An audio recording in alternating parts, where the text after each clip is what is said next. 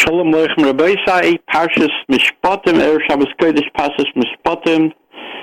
Uh, the program is 11 at 11, heard each and every Thursday evening at this time. And if you want to be a shutaf in the mechodet we're making, then all you have to do is let people know about this program. It's Kedai, they should hear this, where we give insights and analysis into current events within the prism and perspective of the Gedol Yisrael of yesteryear. We're joined hopefully by our co-hosts, Rav Agoin, Reb uh, Yaakov Hamnik, Amy, and Reb Yonason, hope is joining with us as well. Just want to mention that uh, the ratgut of of what's going on with the Galachim and with with this interfaith kind of stuff in the Hampton Synagogue. Schneier's hosted or hosted some kind of thing with the Mormons in the synagogue. Uh, it, it, just goes on and on and on, and uh, it's getting from bad to worse. And I say this because today we have the the smoking gun basically the smoking gun that somebody put on my chat a reference to two chuvas that Ramosha Feinstein Zatzal wrote in 1967 Lemisparim.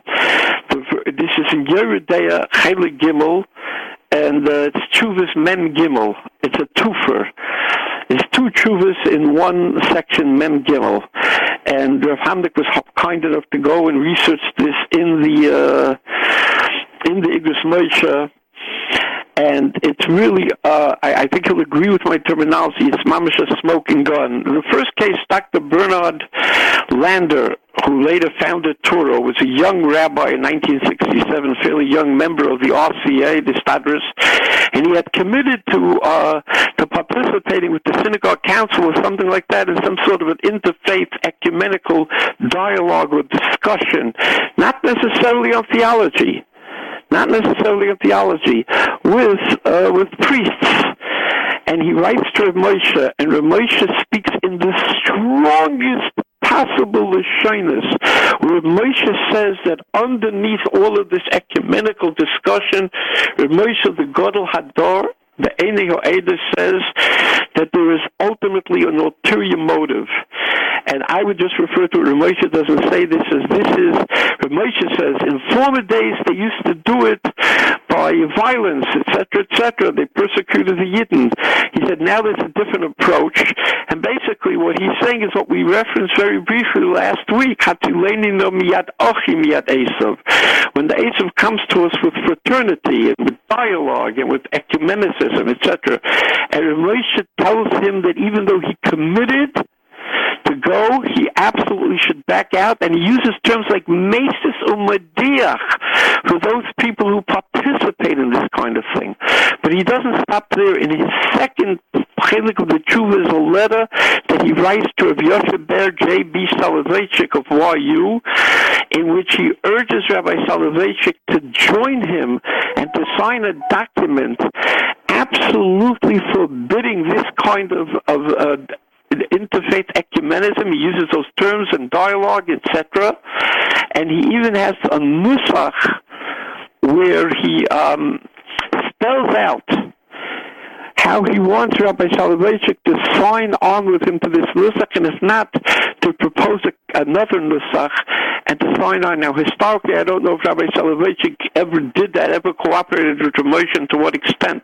Well, but we see now that even without Abramnik, even if it's just a regular priest, to have him come into a shul, even to discuss anti-Semitism, Israel, some social type of things, etc., cooperations, according to Moshe, it's out. It's, it's absolutely forbidden, and therefore we come back to that with Ephraim Goldberg. by the way, I just want to add this point because we learned it together that that it, it, he specifically uses language that uh, to forestall naivete. In other words, he says that even if the guy means well, and he certainly doesn't intend to give any support to the uh, you know uh, and and he's just trying to show uh, a good relationship and and and comedy.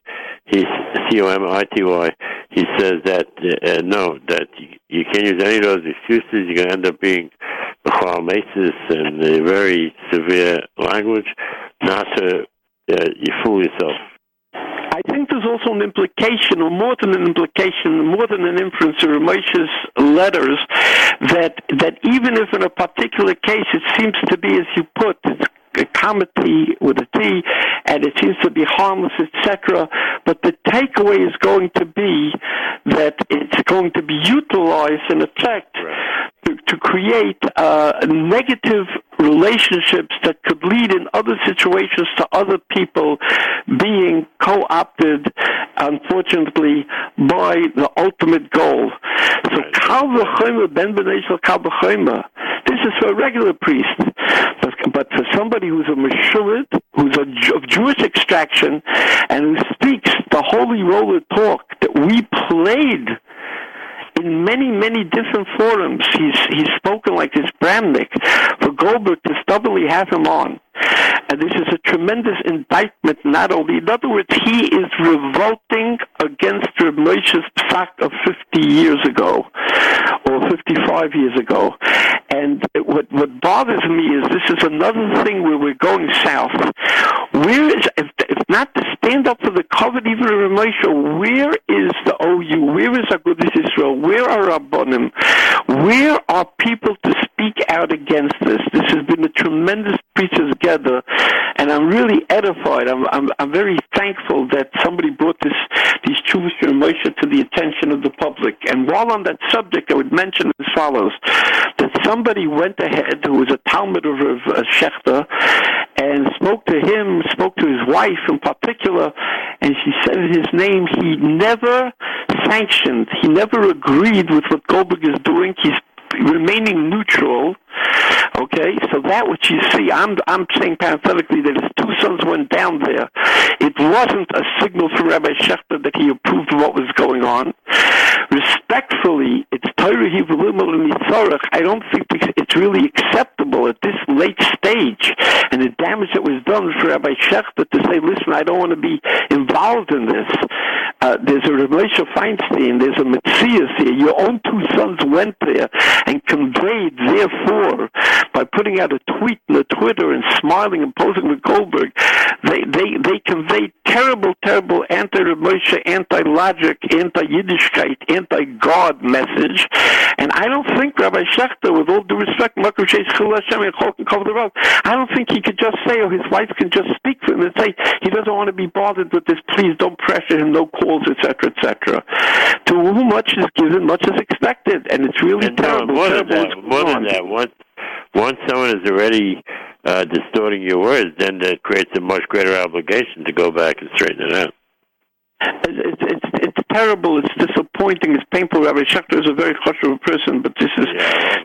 terrible, terribly, terribly pa- and painful and disappointing. It's it's just I, what can I tell you? It's uh, it goes from bad to worse.